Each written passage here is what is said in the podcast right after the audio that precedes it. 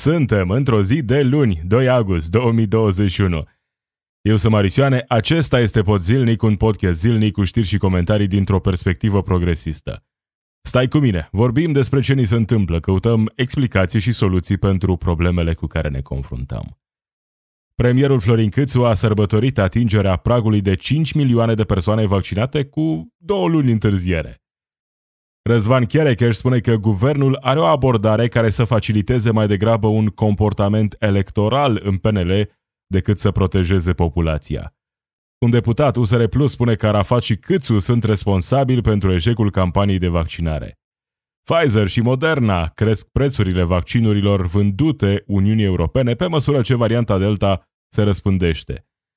Românii muncesc peste 40 de ore pe săptămână, cel mai mult din Uniunea Europeană, iar Papa Francisc critică societățile orientate doar spre profit. Acestea sunt doar câteva dintre subiectele de astăzi. Începe Podzilnic. Podzilnic with Marius Ione. News and commentary from a progressive perspective. Premierul Florin Câțu a avut o țintă în campania de vaccinare, o primă țintă în campania de vaccinare 1 iunie 2021, 5 milioane de persoane vaccinate cu cel puțin o doză în România. Ziua de 1 iunie a venit și a trecut. A trecut și ziua de 15 iunie, de 1 iulie, de 15 iulie. Și am ajuns la sfârșitul lunii iulie, 31 iulie.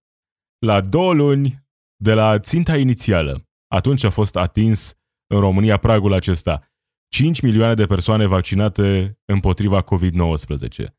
Deci avem un premier care a avut un obiectiv, da? Un obiectiv pentru 1 iunie. Obiectiv ratat cu totul. Ratat uh, așa cum doar uh, mari ratangi pot să rateze. Cu două luni întârziere. Am ajuns în august și abia acum am atins acest obiectiv al premierului. 5 milioane de persoane vaccinate. Într-un astfel de moment. Un om uh, nu știu, măcar așa cu o urmă de decență, cu o urmă de umilitate, un om care înțelege situația, ce ar fi făcut într-un astfel de moment? Ar fi ieșit să se laude cu această reușită 5 milioane, două luni întârziere? Un om cu capul pe umeri probabil că n-ar fi ales momentul acesta pentru laudă. Vai, ce reușită în campania de vaccinare. Dar pentru că vorbim despre uh, oameni ca Florin Câțu, situația e cu totul alta. Premierul Florin Câțu a sărbătorit momentul acesta pe Facebook cu un clip în care arată oamenii așteptând momentul, momentul în care atingem pragul de 5 milioane de persoane vaccinate în România. Cred că dacă ar fi făcut clipul ăsta mai realist, era cu un om care ajunge la bătrânețe și așteaptă pensia ca să atingem noi obiectivele în campania de vaccinare. Hai să vedem puțin clipul acesta postat de premierul Florin Câțu pe Facebook.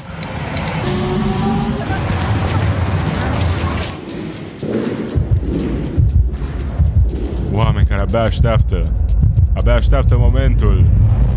Incredibil, am ajuns acolo. 5 milioane de persoane vaccinate. Și de aici începe o piesă, uh, din motive de copyright, n-ascultăm piesa. Dar uh, ăsta e clipul de promovare al premierului Florin Câțu momentul în care sărbătorim vaccinarea și continuăm, continuăm să ne vaccinăm. Cine continuă să se vaccineze în România? Nimeni sau aproape nimeni, așa cum arată cifrele momentului. Sigur, a fost atins obiectivul acesta. 5 milioane de persoane vaccinate și bravo premierului care a luat cele mai bune măsuri în campania de vaccinare și se vede, românii trebuie să știe, românii trebuie să știe că premierul Florin Câțu ia întotdeauna cele mai bune măsuri, iar dacă ceva nu se întâmplă așa cum ar trebui, vinovat e PSD. Vinovat e Orban, care acum e contracandidat în PNL. Oricine altcineva, dar uh, nu premierul Câțu. Dacă nu atingem obiectivul, acela nu era un obiectiv, aceea era o estimare. Astfel, vede potrivit premierul Florin Câțu să abordeze aceste momente. Ok, am ajuns la 5 milioane. În august uh, ar fi trebuit mai degrabă să fim aproape de 10 milioane. În septembrie, nu? Acesta era obiectivul. În septembrie, 9-10 milioane de persoane vaccinate. Cred că 10 milioane era obiectivul pentru septembrie. Până în septembrie. Evident că nu putem uh, vaccina 5 milioane de persoane într-o lună. Chiar în cel mai optimist scenariu, lucrul ăsta e imposibil.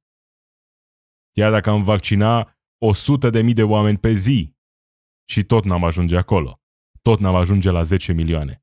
Iar uh, cifre ca asta, 100 de mii, sunt departe, departe de realitatea. Poate de, de realitate, doar realitatea din uh, mintea premierului, care nu e realitate, e imaginația premierului Florin Câțu, care își imaginează că el, aflându-se la guvernare, a rezolvat toate problemele, a luat cele mai bune măsuri din punct de, de vedere economic și se vede, a luat cele mai bune măsuri în pandemie, românii trebuie să știe. În realitate, campania de vaccinare a fost un eșec, iar eșecul acesta este al premierului, al premierului României, Florin Câțu, care a tot insistat Campania merge bine, suntem pe primele locuri în Europa. Da, primele locuri de la coadă. Doar Bulgaria și Rusia stau mai prost decât noi. În rest, în rest toată lumea ne întrece. Și suntem bătuți rău de tot la capitolul ăsta. Dacă aici am vorbit doar despre o miză politică, poate că n-ar fi atât de relevant. Dar vorbim despre vieți umane, despre vieți care vor fi pierdute în perioada următoare. Pentru că ne așteptăm la valul 4, nu vom fi ocoliți de valul 4. Care va fi amploarea valului 4, asta sigur rămâne să, să vedem. Dar văzând exemple din alte țări și văzând date pe care le putem verifica în această perioadă, valul 4 s-ar putea să pună probleme mari în România. Premierul ne-a anunțat de acum că nu închide nimic, e dispus să sacrifice mii, poate zeci de mii de vieți ca să aibă el creșterea economică pe care a convenit-o cu partenerii săi, uh, oamenii care conduc adevărat uh, țara și economia și așa mai departe. Da, hai să revenim la campania de vaccinare. Uh, motiv de sărbătoare. Ce spune un expert în domeniu? Răzvan Cherecheș spune că guvernul are o abordare care să faciliteze mai degrabă un comportament electoral în Partidul Național Liberal decât să protejeze populația. Răzvan Cherecheș vorbește tocmai de acest prag care a fost atins, pragul de 5 milioane. Uh, moment care, sigur, n-ar fi trebuit sărbătorit, ar trebui uh, mai degrabă să ne gândim la ce face mai departe. Într-un interviu pentru Libertate, Răzvan Cherecheș vorbește despre această țintă și spune că uh, nu, acesta n-ar trebui să fie un moment de relaxare. 5 milioane e o țintă foarte modestă. Noi trebuie să ajungem la 10 milioane. Suntem la 30% cu o singură doză. E un număr foarte, foarte mic. Un comentariu absolut pertinent, întrebat și despre clipul pe care tocmai l-am auzit, l-am și văzut uh, parțial, ce spune Răzvan Cherecheș? Merge pe aceeași linie, că e ok, că am reușit să atingem ținta și suntem în regulă.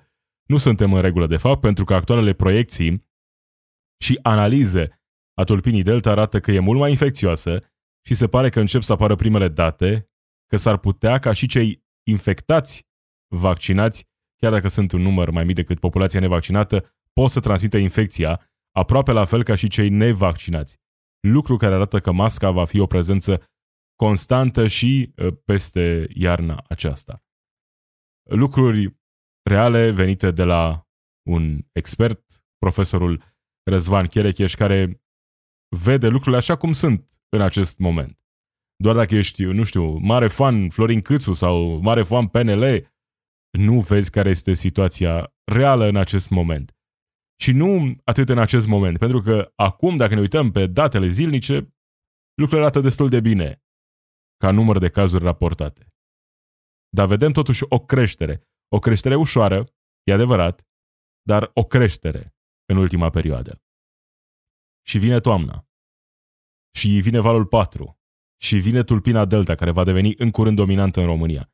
Conform unor date, aceasta e mult mai ușor transmisibilă decât variantele precedente. De fapt, ăsta ar fi pericolul cel mare. Nu neapărat că simptomele ar fi mai grave, că în sine cazurile ar fi mai grave, se păstrează oarecum aceleași date până în acest moment. Problema cea mare e că se transmite chiar mai ușor Prima variantă se transmitea extrem de ușor. Aceasta se transmite, se pare, chiar mai ușor. Uh, acestea sunt datele în acest moment. Răzvan Cherecheș spune așadar că guvernul e preocupat cu adevărat de campania de vaccinare. Ce spune un deputat USR+. Arafat și Câțu sunt responsabili de eșecul campaniei de vaccinare. E vorba despre deputatul Emanuel Ungureanu, care cataloguează campania de vaccinare drept un eșec. E nemulțumit de felul în care a fost gestionată campania de vaccinare, spunând că domnul Arafat și domnul Câțu trebuie să răspundă pentru rezultatele campaniei de vaccinare.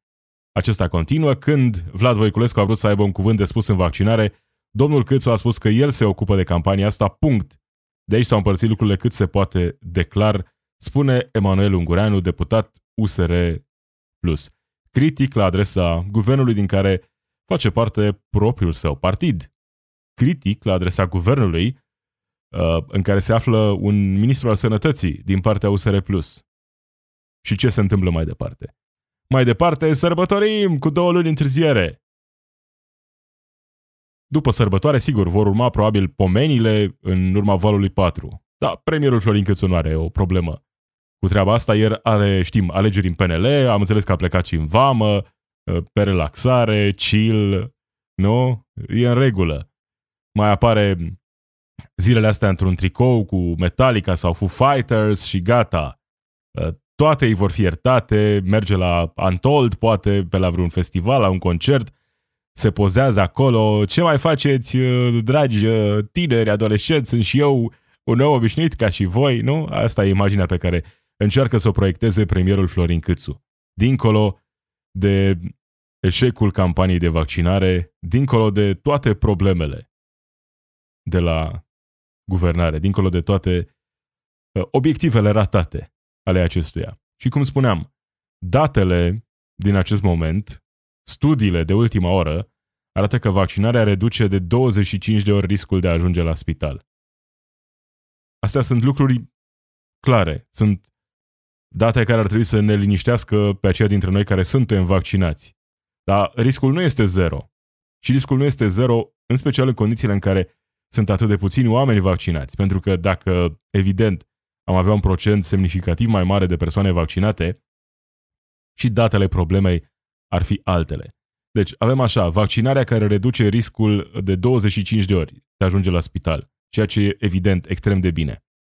Dincolo de asta, avem și date care arată că această nouă variantă, varianta Delta, are o încărcătură virală care poate fi și de 1000 de ori mai mare decât varianta inițială a virusului.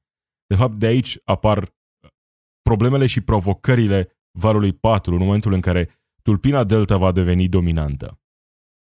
Pentru că se transmite mult, mult mai ușor și inclusiv persoanele vaccinate vor putea da mai departe virusul ăsta, chiar dacă acele persoane, într-o proporție semnificativă, nu vor fi afectate în mod real de infectare, dar vor putea duce virusul mai departe. Acestea sunt datele momentului. Și acum, ce se întâmplă cu producătorii de vaccinuri? Ei bine, Pfizer și Moderna cresc prețurile vaccinurilor vândute Uniunii Europene pe măsură ce varianta Delta se răspândește. Conform uh, informațiilor de acum, noul preț pentru Pfizer este de 19,50 euro față de 15,50 euro, iar la Moderna prețul este de 21,50 de dolari, uh, în creștere de la 19 uh, Uh, euro. 21,50 uh, euro de la 19 euro.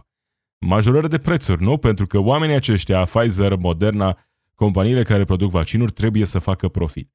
Și aici a apărut, de fapt, uh, cumva a fost speculat, speculat o informație reală în campania asta de dezinformare cu care ne tot confruntăm deja de mai bine de un an cu oamenii care spun că pandemia nu e reală, că uh, a fost uh, creată în laborator, că e promovată vaccinarea doar pentru a, nu știu, controla populația și așa mai departe.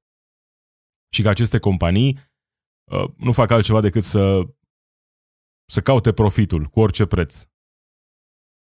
Iar ultima afirmație, evident că este reală, dar asta a fost reală astăzi, a fost reală în trecut, va fi reală și e reală mereu.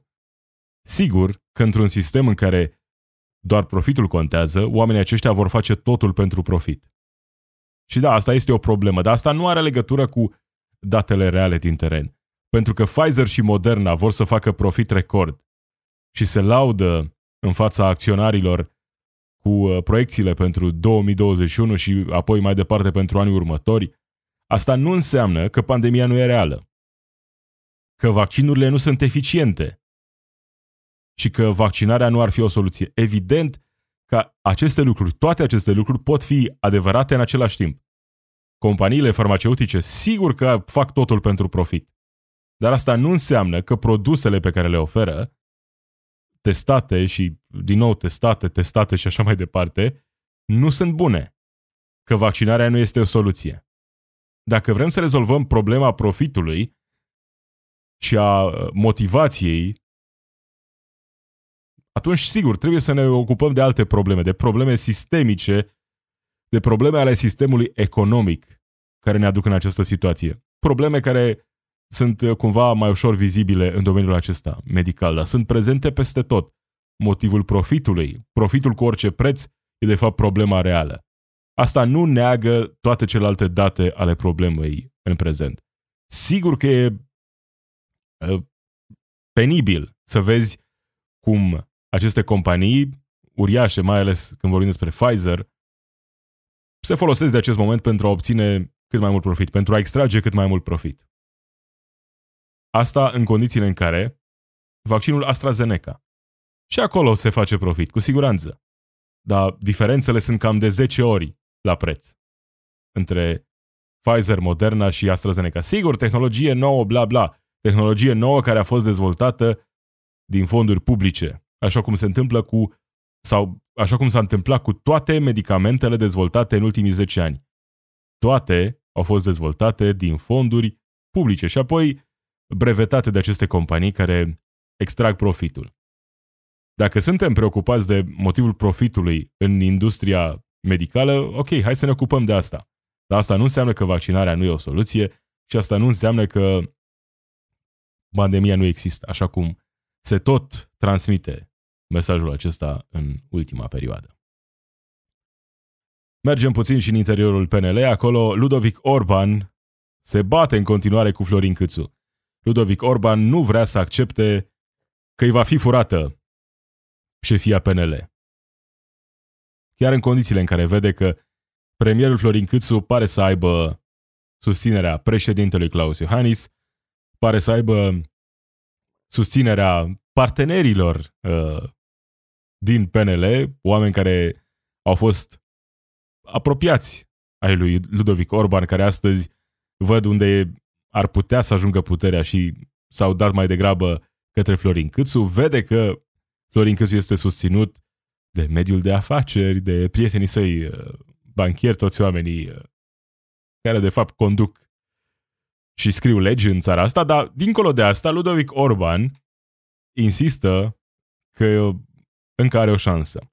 Și acum le atrage atenția, spune el, celor care uh, suscesc mâini la spate care umblă la scheletele din dulap ale unora și altora și le spune că nu cedează. Evident, aici vorbim eventual și despre uh, acțiuni în justiție, uh, amenințări cu dosare, lucruri care evident se întâmplă în politică. Și cum am uh, tot spus și o să mai spun, un dosar poate să fie 100% real, dar asta nu înseamnă că nu poate fi folosit în scop politic. Acum rămâne să vedem dacă Ludovic Orban se va alege cu un nou dosar cu noi audieri în perioada următoare, cum s-a mai întâmplat în urmă cu câțiva ani, când a fost pus în, pe linie moartă, apoi a fost reabilitat. Cumva a înțeles mesajul în acel moment. Acum să vedem cum va gestiona uh, momentul acesta și ce se va întâmpla în perioada următoare. Dacă nu ajunge Ludovic Orban să dea declarații, poate apropiați de-ai săi vor fi aduși în această situație. Că despre asta vorbește. Și, ca să fie clar, asta nu înseamnă că Ludovic Orban e un îngeraș și Câțu e uh, diavolul. Sunt uh, cumva din aceeași echipă. Au uh, trăsături similare. Foarte multe. Dar, în același timp, nu putem să nu observăm cum se desfășoară această campanie electorală în PNL. Momente jenante de ambele părți, cu oamenii aceștia, unii care folosesc resurse ale statului, schimbă la sediilor de partid, jenant, jenant, jenant. Ăsta e partidul care conduce România în această perioadă. Aceștia sunt oamenii care uh, au fost mandatați, nu neapărat 100% democratic, dar s-a întâmplat și au format coaliția și au ajuns la guvernare. Oamenii aceștia ne arată cine sunt cu adevărat în această perioadă, iar mesajul acesta al lui Ludovic Orban, nu cedez, chiar dacă vor exista sau există în continuare amenințări, poate acțiuni în justiție, poate dezvăluiri de presă, poate o anchetă. Nu? Poate Rice Project? Nu? Nu știu. Să vedem. Rareș Bogdan îi arată obrazul lui Ludovic Orban, spunând că e prima dată în 30 de ani când președintele partidului nu a plecat frumos de la conducere după ce a pierdut alegerile. Și acum peneliștii, oamenii care nu-l susțin pe Ludovic Orban, uh, spun mereu, PNL a pierdut alegerile, cum să nu plece uh, președintele partidului dacă partidul a pierdut alegerile? Eu mă aduc aminte că la sfârșitul anului trecut le spuneau că au câștigat alegerile, chiar dacă sigur au fost pe locul 2. Că au câștigat alegerile, că dreapta a câștigat alegerile. Uh, acum, din nou, PNL a pierdut alegerile și de asta trebuie să plece Ludovic Orban. Uh, partidul e la guvernare, nu?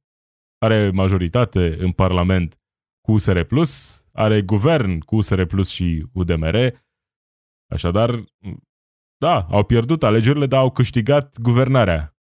Și obțin asta este situația de acum. Iar Rareș Bogdan e genul acela de politician care astăzi, sigur, îi arată obrazul lui Ludovic Orban. Dar mâine, poi mâine, îi va arăta obrazul lui Florin Câțu.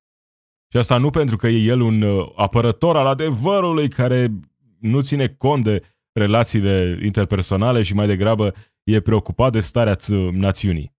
Rareș Bogdan e omul care e preocupat, în primul rând, de Rareș Bogdan și de viitorul politic al lui Rareș Bogdan.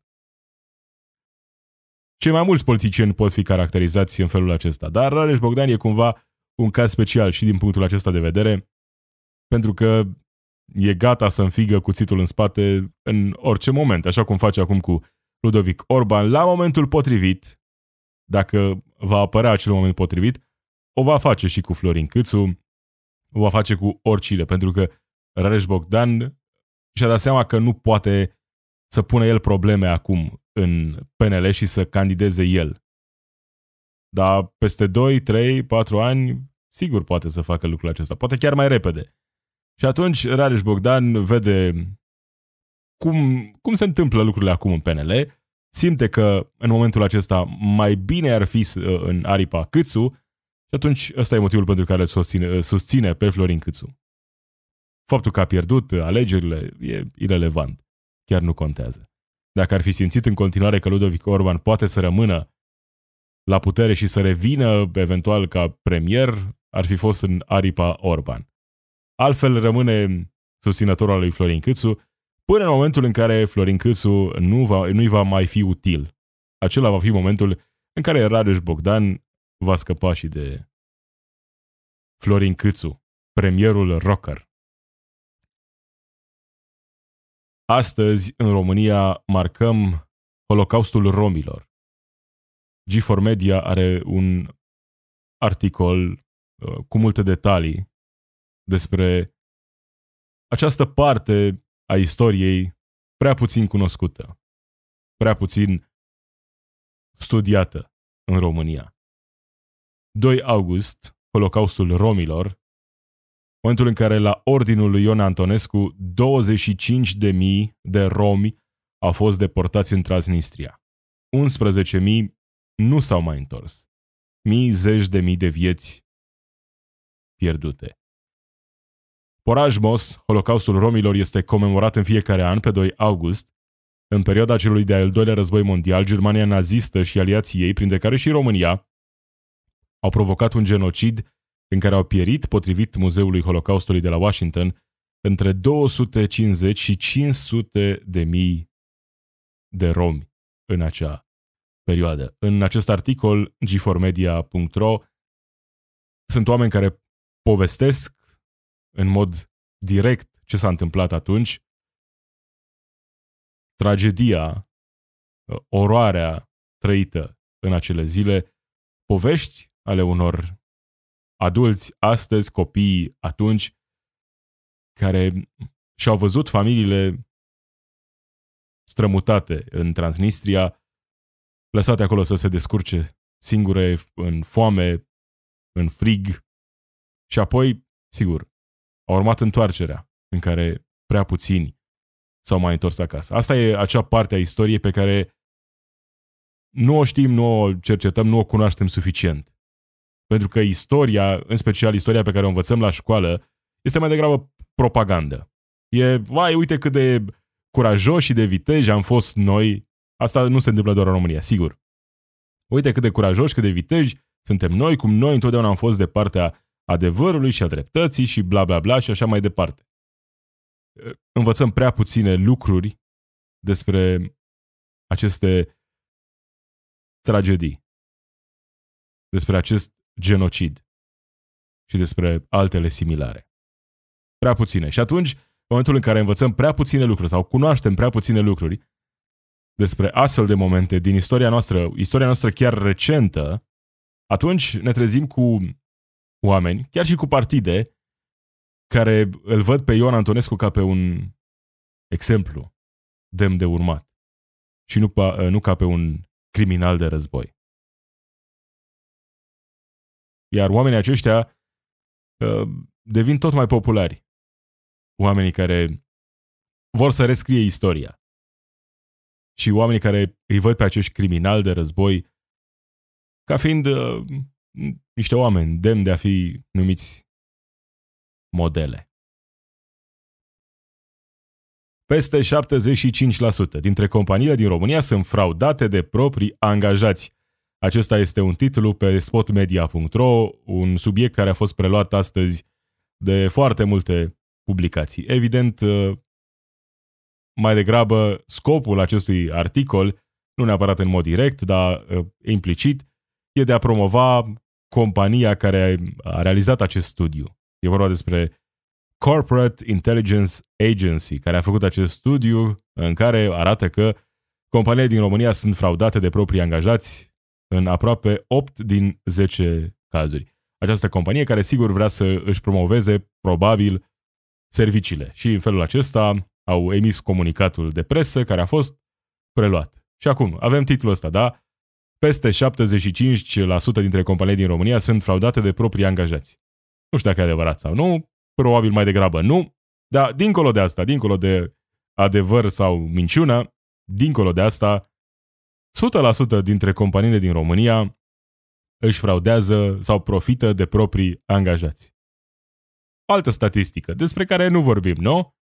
Vai, săracile companii care extrag profitul, uh, săracii acționari uh, n-au putut să-și cumpere al doilea sau al treilea iaht și atunci uh, suferă pentru că au fost fraudați de proprii angajați. Asta în condițiile în care românii muncesc peste 40 de ore pe săptămână, cel mai mult din Uniunea Europeană. Asta cu românii sunt lene și prostii de genul ăsta, auzi uh, doar pentru că ăsta e mesajul pe care vor să-l transmită cei care conduc cu adevărat uh, treburile în țara și, din păcate, în lumea asta. Românii lucrează în medie peste 40 de ore pe săptămână, cel mai mult din Uniunea Europeană.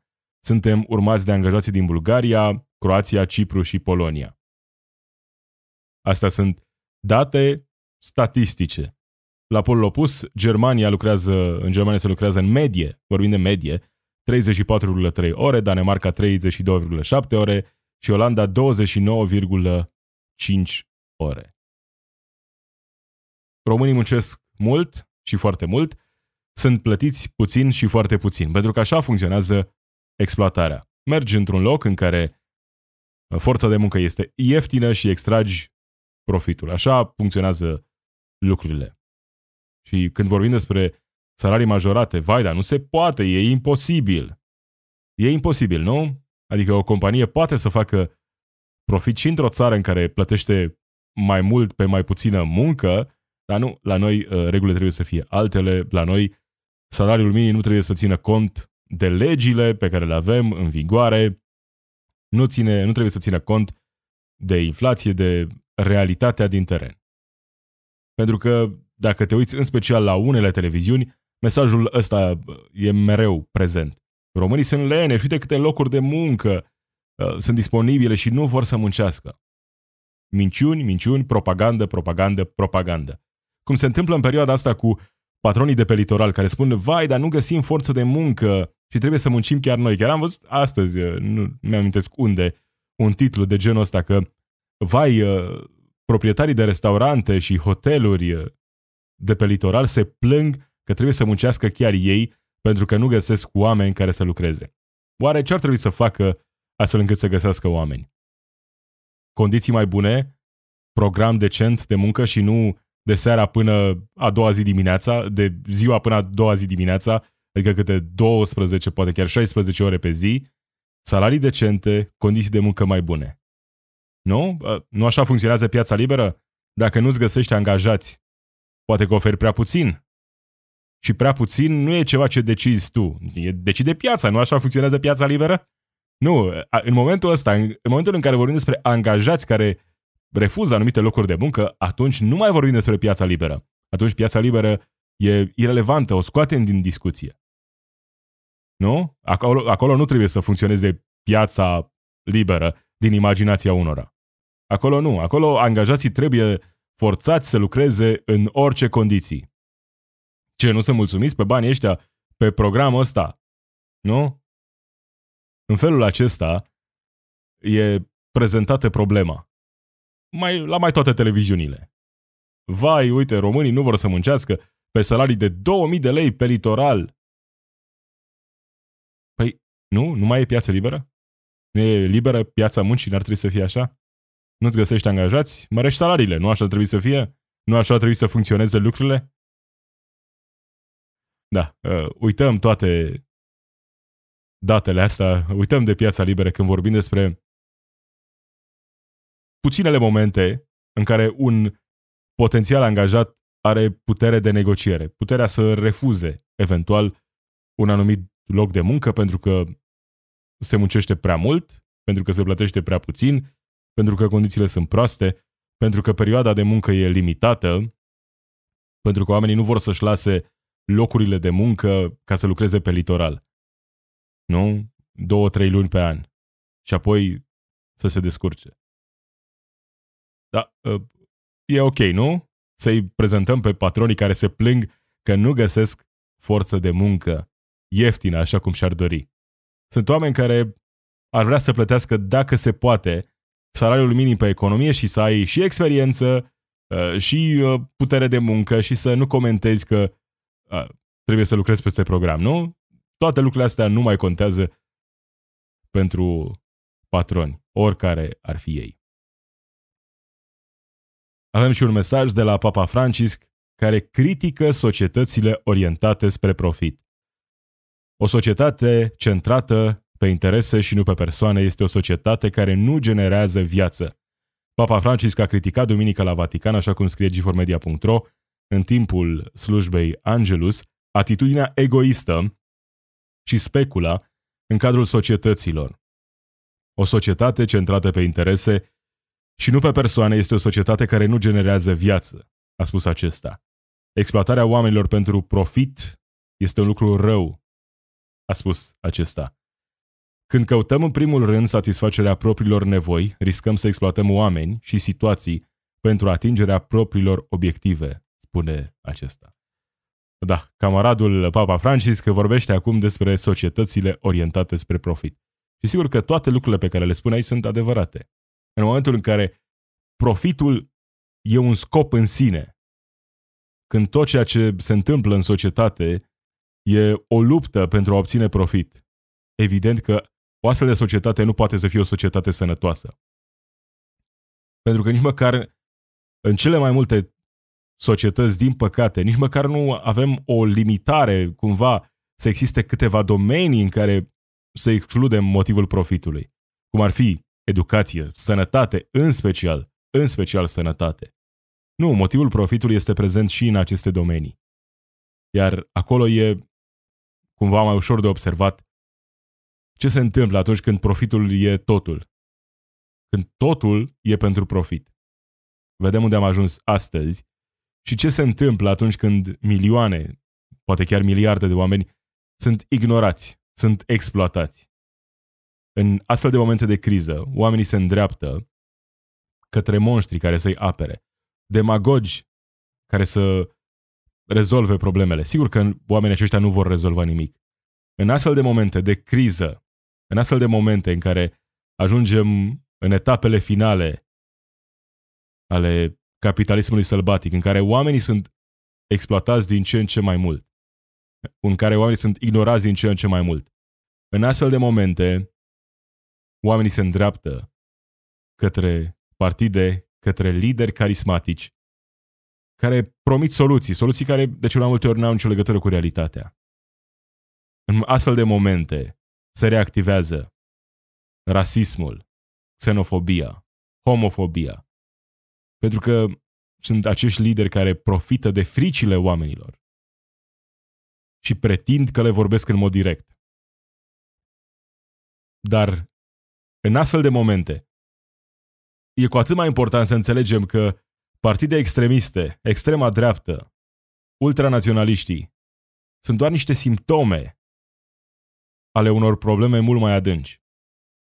Nu rezolvi problema extremiștilor de dreapta, ultranaționaliștilor, valului de rasism, de xenofobie, de homofobie. Nu rezolvi aceste probleme încercând să uh, tratezi doar simptomele. Trebuie să rezolvi problemele sistemice. Iar aici, sigur, vorbim despre problemele pe care le observă chiar Papa Francisc. O societate centrată pe interese și nu pe persoane este o societate bolnavă. O societate care nu generează viață. Când profitul e totul, când oamenii sunt doar niște instrumente care pot fi folosite pentru a obține, pentru a extrage cât mai mult profit, ajungem în astfel de situații și istoria se repetă, în care oameni dați deoparte, oameni ignorați, oameni care nu se regăsesc în societate, oameni care luptă pentru a supraviețui. Astfel de oameni, forțați de împrejurări, se îndreaptă către astfel de monștri, către astfel de partide, care sigur că nu prezintă soluții reale, sigur că nu rezolvă nimic. Dar măcar au un mesaj așa populist, demagogic, în care par care vorbi despre probleme reale. Dar nu dau vina pe sistemul în care profitul e totul. Dau vina pe minorități de cele mai multe ori. A, tu ai salariu prea mic pentru că există homosexuali sau ai salariu prea mic pentru că te fură străinii. Sunt explicațiile care pătrund cel mai ușor în societate. Și în momentul în care ignorăm toate aceste probleme, ajungem unde am ajuns astăzi și unde vom ajunge în anii următori. Pentru că nu există, până în acest moment, un răspuns pentru ce se întâmplă acolo, în extrema dreaptă. Nu există răspunsul acesta. Nu există o alternativă. Cineva care să vorbească într-adevăr despre problemele sistemice și să prezinte soluții reale. Nu mesaje pline de ură și demagogie. Altfel, fără o alternativă, destinația e clară. Din ce în ce mai mulți oameni se vor îndrepta către astfel de lideri politici, către astfel de partide, care explică totul prin diferențe culturale, prin frica de străini și așa mai departe. Revenind la mesajul papei, 100% corect. O societate centrată pe interese și nu pe persoane este o societate care nu generează viață. Iar dacă vrem să vorbim cu adevărat despre această, această afirmație, despre probleme reale, reale din societate, trebuie să ne uităm puțin și la ideologii. Sigur că nu e totul ideologie și nu trebuie să fim uh, atât de, nu știu, uh, concentrați pe ceea ce înseamnă ideologie, dar are oarecare relevanță. Vedem care sunt diferențele reale între stânga și dreapta. De fapt, despre asta este vorba. Cam acesta a fost pot zilnic. Marisioane sunt eu. Zi bună!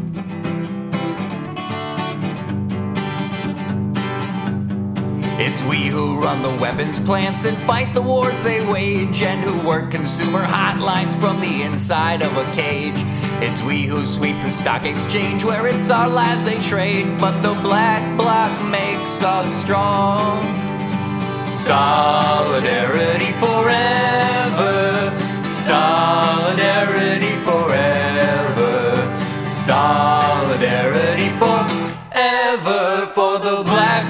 makes us strong.